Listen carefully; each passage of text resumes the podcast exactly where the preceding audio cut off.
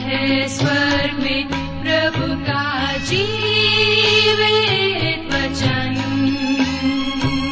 सृष्टि निर्माता भी है यही वचन। नमस्कार श्रोताओ, कार्यक्रम सत्य वचन में आप सभी का हार्दिक स्वागत है। जैसा कि आपको मालूम है कि इन दिनों हम पुराने नियम में से यिर्मयाह नामक पुस्तक का विस्तार पूर्वक अध्ययन कर रहे हैं। हमें विश्वास है कि इस पुस्तक से आपको आध्यात्मिक लाभ मिल रहा है। तो आइए आज के इस बाइबल अध्ययन में हम सम्मिलित हों, लेकिन इससे पहले मन की तैयारी के लिए सुनते हैं एक मधुर संगीत रचना।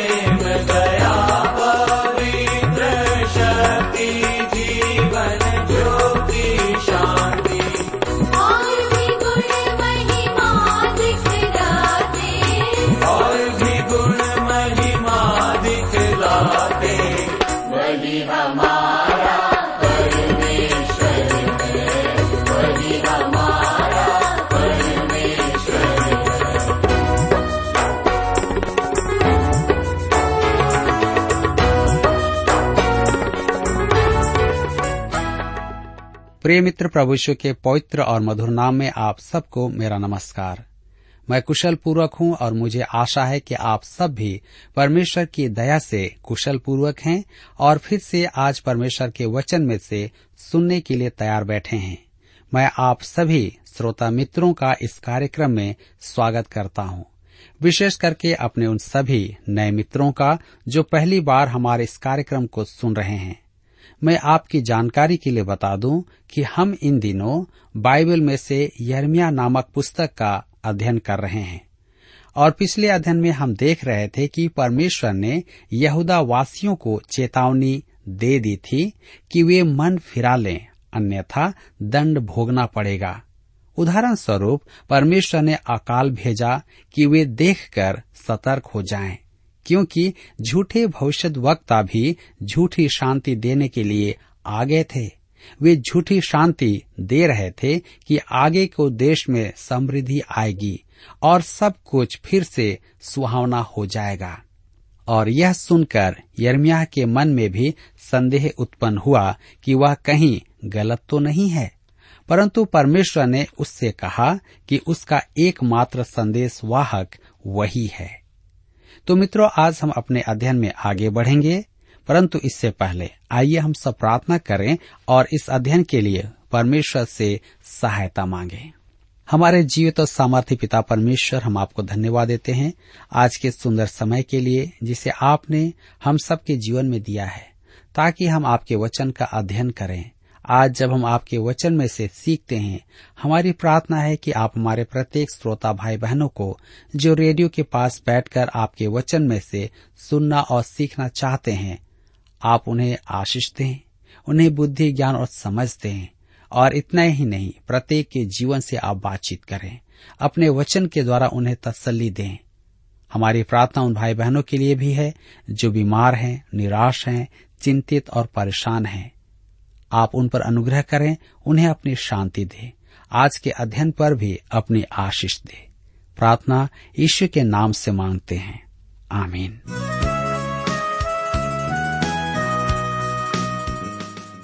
मेरे मित्रों, आज हम देखेंगे शीघ्र आने वाला दंड। अध्याय 15 में हम देखते हैं कि यिर्मयाह दुखित मनुष्य है और वह अपने लोगों के लिए प्रार्थना करने के लिए परमेश्वर के सम्मुख आना चाहता है।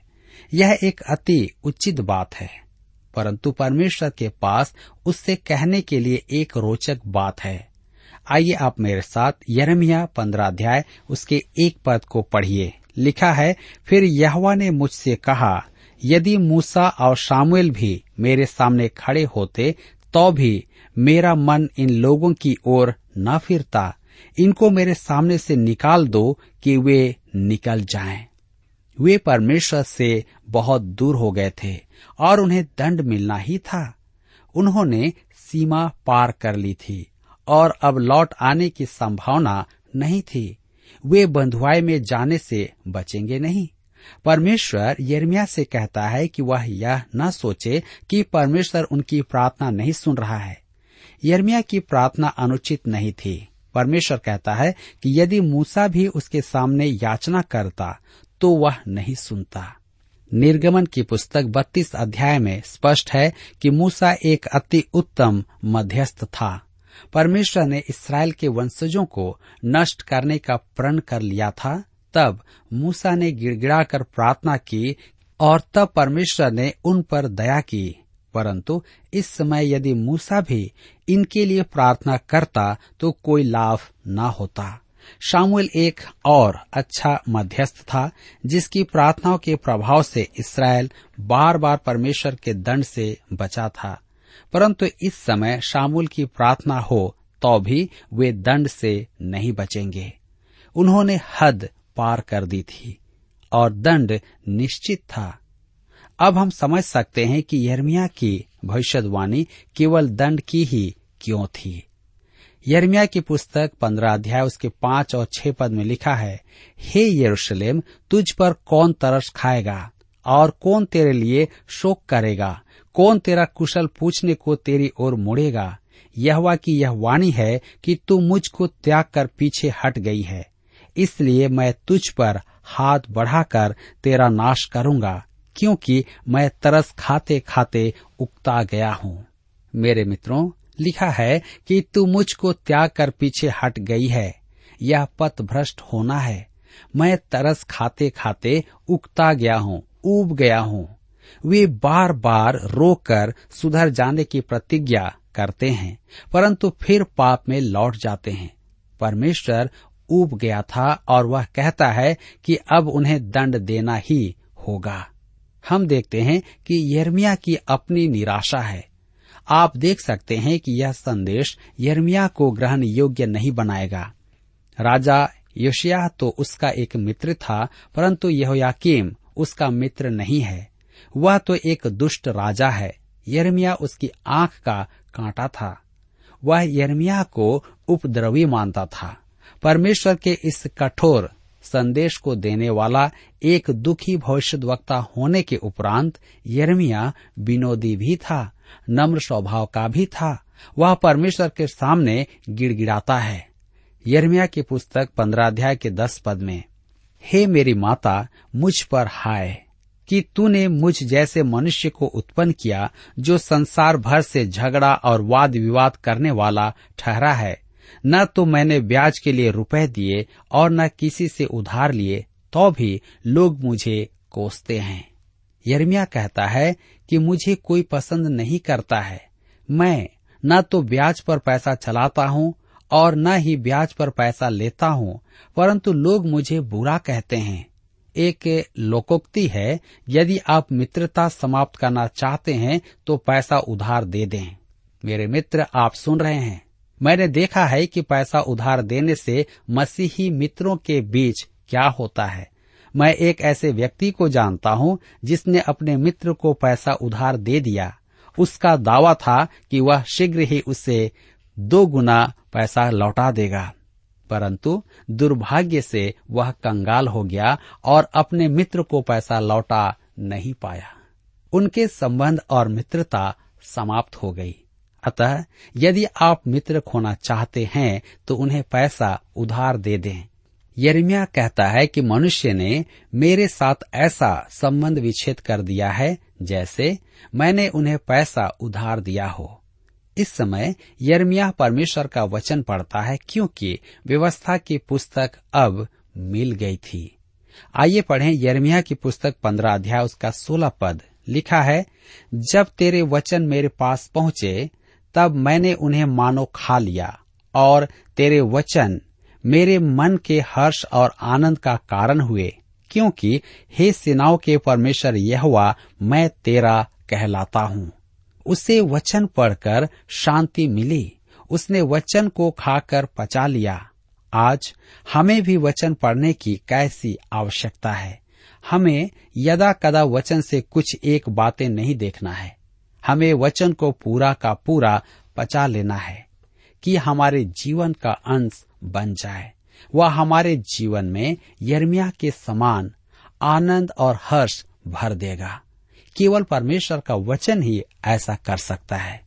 मेरे प्रियो, जब मैं गलातियों की पत्री का अध्ययन करवा रहा था, हम सब अध्ययन कर रहे थे, तब एक श्रोता ने पिता शब्द सुना और प्रभावित होकर मुझे पत्र लिखा। मेरे कहने का अर्थ है कि परमेश्वर आज भी अपने वचन को काम में ले रहा है। ओह, परमेश्वर का वचन कैसा प्रभावी है। यिर्मयाह परेशानी में था, और आपको स्मरण रखना है कि उसका गांव उसे त्याग दिया था, उसके अपने परिवार ने उसे त्याग दिया था, उसका जीवन संकट में था। यिर्मयाह की पुस्तक 15 अध्याय उसके 20 और 21 पद में हम पढ़ते हैं, जहाँ पर लिखा हुआ है, मैं तुझको उन लोगों के सामने पीतल की दृढ़ शहरपनाह बनाऊंगा।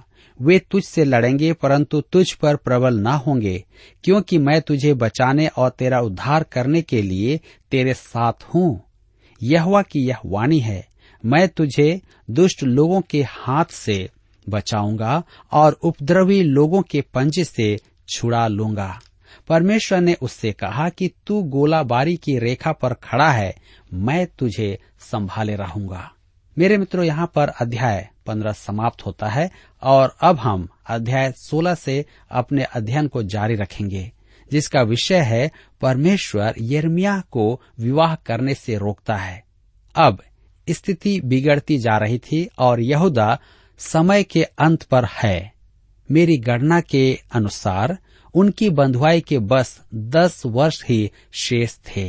यिर्मयाह की पुस्तक 16 अध्याय उसके 1 से 4 पद में लिखा है, यहोवा का यह वचन मेरे पास पहुंचा, इस स्थान में विवाह करके बेटे बेटियां मत जन्मा, क्योंकि जो बेटे बेटियां इस स्थान में उत्पन्न हो और जो माताएं उन्हें जने और जो पिता उन्हें इस देश में जन्माएं, उनके विषय यहोवा यूं कहता है, वे बुरी बुरी बीमारियों से मरेंगे।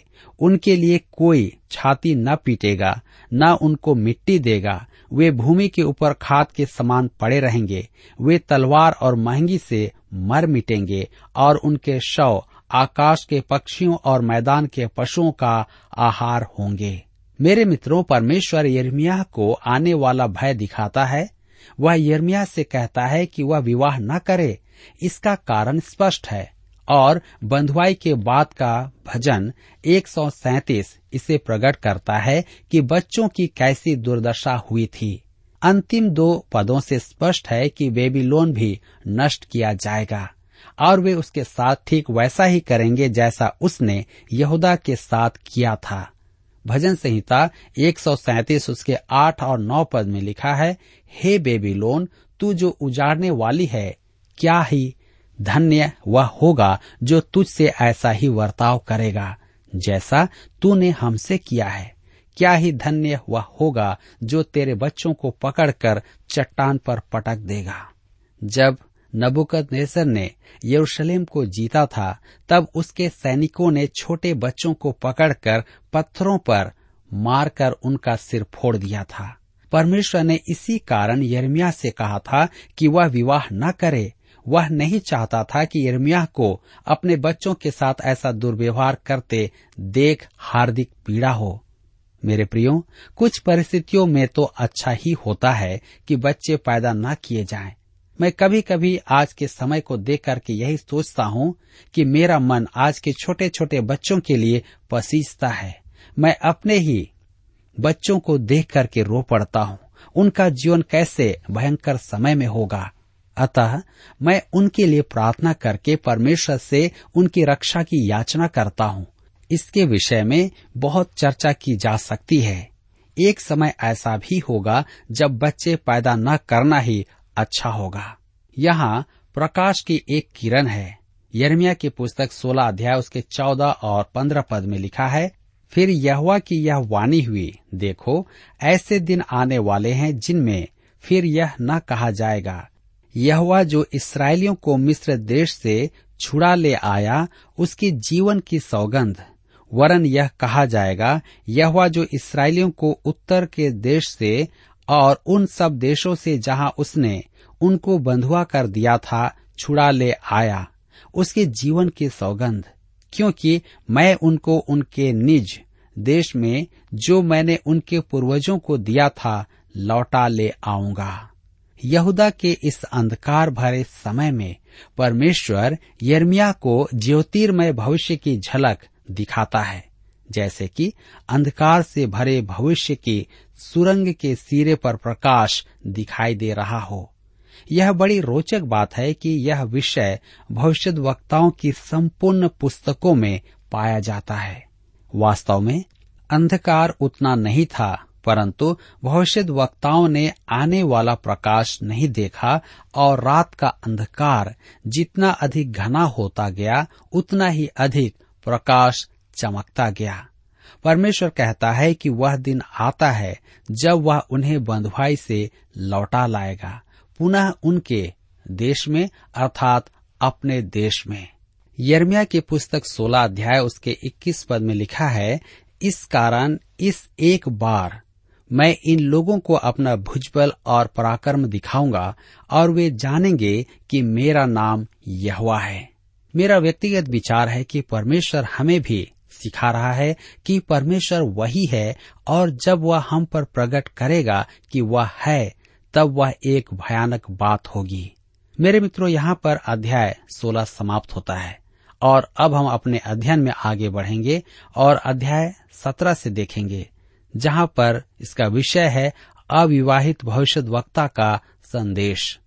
यिर्मयाह की पुस्तक 17 अध्याय के 1 और 2 पद में लिखा है, यहूदा का पाप लोहे की टांकी और हीरे की नोक से लिखा हुआ है, वह उनके हृदय रूपी पटिया और उनकी वेदियों के सींगों पर भी खुदा हुआ है। उनकी वेदियां और अशेरा नामक देवियां जो हरे पेड़ों के पास और ऊंचे टीलों के ऊपर हैं, वे उनके लड़कों को भी स्मरण रहती हैं। उनका हर एक काम अधर्म का था और उनके धर्म में प्रवेश कर चुका था। यिर्मयाह की पुस्तक 17 अध्याय के 5 पद में लिखा है, यहोवा यूं कहता है, श्रापित है वह पुरुष जो मनुष्य पर भरोसा रखता है और उसका सहारा लेता है, जिसका मन यहोवा से भटक जाता है। हमारे लिए उचित होगा कि हम इसे एक नारा बना लें तो अच्छा होगा। जी हाँ, हम कभी कभी सोचते हैं कि किसी मनुष्य पर या किसी राजनीतिक दल पर निर्भर करें कि संसार की समस्याओं का समाधान हो जाए। मनुष्य और मनुष्य के कामों पर भरोसा करें तो हम श्रापित हैं। यह परमेश्वर पर भरोसा रखने का समय है। जी हाँ, आप मनुष्य को ना निहारें परंतु परमेश्वर की ओर निहारें और निश्चय ही आप उसके द्वारा आशीष प्राप्त करेंगे। यिर्मयाह की पुस्तक 17 अध्याय उसके 7 पद में लिखा है, धन्य है वह पुरुष जो यहोवा पर भरोसा रखता है, जिसने परमेश्वर को अपना आधार माना हो। परमेश्वर पर भरोसा रखकर हम आशीषित होंगे। यिर्मयाह की पुस्तक 17 अध्याय उसके 8 पद में आगे लिखा है, वह उस वृक्ष के समान होगा जो नदी के किनारे लगा हो और उसकी जड़ जल के पास फैली हो। जब धूप होगी तब उसको न लगेगी, उसके पत्ते हरे रहेंगे और सूखे वर्ष में भी उनके विषय में कुछ चिंता न होगी, क्योंकि वह तब भी फलता रहेगा। यही विचार हम पहले भजन में देखते हैं। धन्य है वह पुरुष जो यहोवा की व्यवस्था से प्रसन्न रहता और उसकी व्यवस्था पर रात दिन ध्यान करता रहता है। वह उस वृक्ष के समान है जो बहती नालियों के किनारे लगाया गया है और अपनी ऋतु में फलता है और जिसके पत्ते कभी मुरझाते नहीं। इसीलिए जो कुछ वह पुरुष करे वह सफल होता है। इसे हम भजन संहिता 1 उसके 2 और 3 में पढ़ते हैं। आगे लिखा है यिर्मयाह की पुस्तक 17 अध्याय उसके 9 पद में, मन तो सब वस्तुओं से अधिक धोखा देने वाला होता है, उसमें असाध्य रोग लगा है, उसका भेद कौन समझ सकता है। मेरे मित्रों, यह आपके और मेरे मन के विषय में अति सत्य है। दुर्भाग्य से हम सबको दिल की समस्या है। यिर्मयाह की पुस्तक 17 अध्याय के 10 पद में आगे पढ़ते हैं, मैं यहोवा मन की खोजता और हृदय को जांचता हूँ, ताकि प्रत्येक जन को उसकी चाल चलन के अनुसार अर्थात उसके कामों का फल दूं। केवल परमेश्वर नया दिल लगा सकता है। मनुष्य तो मांस का दिल बदल रहा है, परंतु परमेश्वर आत्मिक दिल बदल देता है और लंबे समय से करता आ रहा है। जब हम उसे ग्रहण करते हैं तब वह हमें नया जीवन देता है, हमारा नया जन्म होता है और हमें नया स्वभाव प्राप्त होता है। हम प्रचारक प्रायः कहते हैं, प्रभु को अपना दिल दे दो। परमेश्वर हमारे पुराने और गंदे और अशुद्ध दिल का क्या करेगा? उसे नहीं चाहिए। मन तो धोखा देने वाला है। परमेश्वर हमें नया दिल देना चाहता है। वह हृदय विशेषज्ञ है, एक महान डॉक्टर है। जी हाँ, जब हम उसके पास आते हैं तो वह हमें धोकर शुद्ध करता है और नया हृदय, नया जीवन, नया स्वभाव दे देता है। अब यह अध्याय एक महान पद के साथ पूरा होता है। यिर्मयाह की पुस्तक 17 अध्याय उसके 12 पद में लिखा है, हमारा पवित्र आराधनालय आदि से ऊंचे स्थान पर रखे हुए एक तेजोमय सिंहासन के समान है। यह मनुष्य की आशा है। सबके हृदय गंदे, अशुद्ध और अपवित्र होते हैं, परंतु एक पवित्र स्थान है, हमारा पवित्र आराधनालय आदि से ऊंचे स्थान पर रखे हुए एक तेजोमय सिंहासन के समान है। ऐसा पवित्र स्थान जो केवल आराधना स्थल नहीं है, वह सुरक्षा का और शांति का स्थान है। परमेश्वर इस्राएल में सुरक्षा के लिए शरण नगर बनवाए थे। मेरे मित्रों, ये कठिन समय है। हमारी सड़कें चलने के लिए सुरक्षित नहीं है। घरों में भी हम बम से सुरक्षित नहीं है। हम सुरक्षा के लिए कहाँ जाएं? एक पवित्र स्थान है हमारे परमेश्वर का सिंहासन। वह एक शरण स्थान है जहाँ हम जा सकते हैं और वह हमें बुलाता है। इब्रानियों के पत्र 10 अध्याय उसके 19 से 22 पद में लिखा है, हे भाइयों, जब हमें यीशु के लहू के द्वारा उस नए और जीवते मार्ग से पवित्र स्थान में प्रवेश करने का हियाब हो गया है, जो उसने पर्दे अर्थात अपने शरीर में से होकर हमारे लिए अभिषेक किया है, और इसलिए कि हमारा ऐसा महान याजक है जो परमेश्वर के घर का अधिकारी है, तो आओ सच्चे मन और पूरे विश्वास के साथ और विवेक का दोष दूर करने के लिए हृदय पर छिड़काव लेकर और देह को शुद्ध जल से धुलवाकर परमेश्वर के समीप जाएं। मेरे प्रियो, यह क्या है सौभाग्य की बात है कि हम परमेश्वर के पास आ सकते हैं। उस सिंहासन पर हम शरण ले सकते हैं और यह सब कुछ सिर्फ प्रभु यीशु के द्वारा हो सकता है। मेरे प्रियो, यहाँ पर आज हमारे अध्ययन का समय समाप्त होता है और मैं आशा करता हूँ कि आज के इस अध्ययन के द्वारा आपने अपने जीवन में अवश्य ही आत्मिक लाभ प्राप्त किया है। आपने यिर्मयाह के जीवन से सीखा है। प्रभु आप सबको बहुतायत से आशीष दे।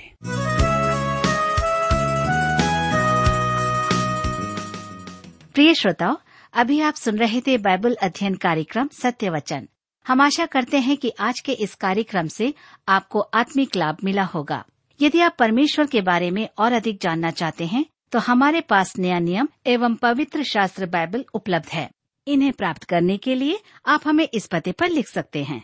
कार्यक्रम Satya Vachan, TWR, post box number 4310, नई दिल्ली 110019। पता एक बार फिर सुन लीजिए। कार्यक्रम Satya Vachan, TWR, post box number 4310, new Delhi 110019। और हाँ श्रोताओ, याद रखें कि पत्र लिखते समय आपका नाम और पता साफ साफ लिखा होना चाहिए। इसके अलावा आप हमसे टेलीफोन के माध्यम से भी बातचीत कर सकते हैं, जिसमें हमारे काउंसलर या सलाहकार आपको सलाह देंगे। तो नोट कीजिए, हमारा मोबाइल नंबर 9958820414। याद रखें 9958820414। और हमारा दूसरा नंबर है 09651433397। याद रहे 09651433397। इसके अलावा आप हमसे ईमेल के द्वारा भी संपर्क कर सकते हैं। हमारा ईमेल आईडी है hinditb@twr.in, hinditb@twr.in।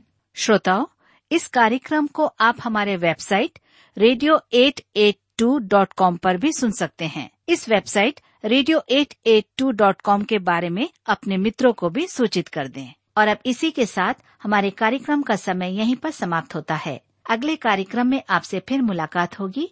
तब तक के लिए हमें आज्ञा दीजिए। नमस्कार।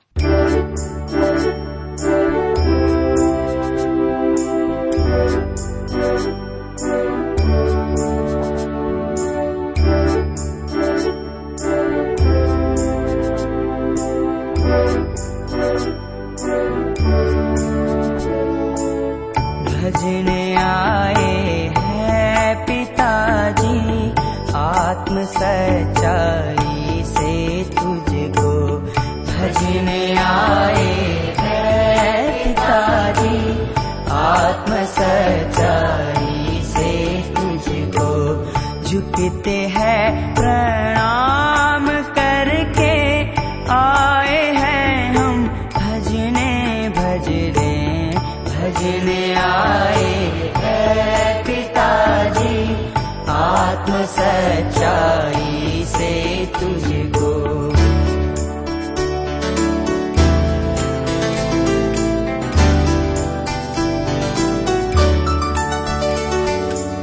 दीन पुत्र की है दीनी सर्वदा भंडार से जो, दीन पुत्र की है दीनी सर्वदा से जो, हे पिता त्रिएक स्वामी आए हैं हम भजने भजने, भजने आए हैं पिताजी आत्म सच्चाई से तुझको, भजने आए हैं पिताजी आत्म सच्चाई से तुझको, झुकते हैं प्रणाम करके आए हैं हम भजने भजने, भजने आए हैं पिताजी आत्म सच्चाई से तुझको।